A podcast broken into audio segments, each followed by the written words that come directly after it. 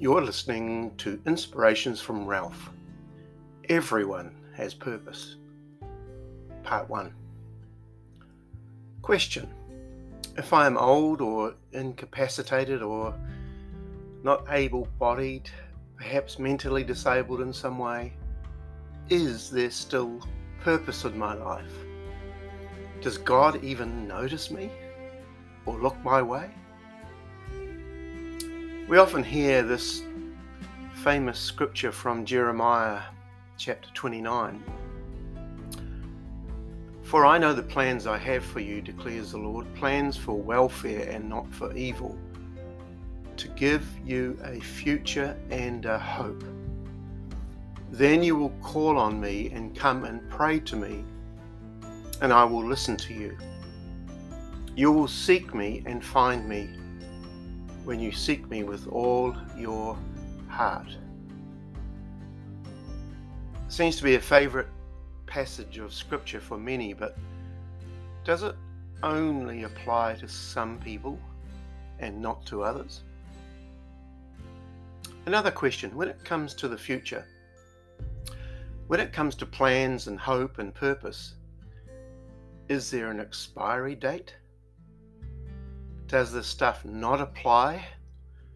Say when we become old or have some form of incapacitation in some way? Well, that scripture doesn't say that. The first thing I'll say in this series is while we have breath, purpose remains. Now, our minds and bodies may diminish, but inside all of us, regardless of the stage or condition of life, there is this vigorous, very much alive human that God has and does have purpose for. Of course, there are some things we can change and adapt as changes come. But I want to suggest to you today that the days that we have are ordered and prescribed by our Creator, and there is purpose on every year, month, week, and day in which we have life. While we have breath, purpose remains. And I think of some of the interesting characters in the Bible, like Abraham and Sarah, who should have been in a rest home, but had a child when Abraham was a hundred.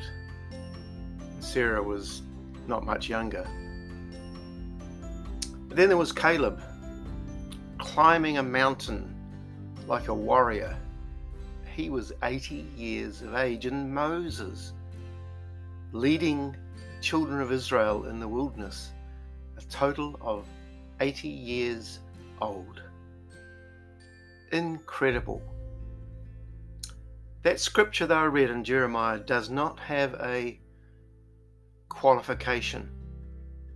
In other words, the plans I have for you are only for you who are able bodied or young.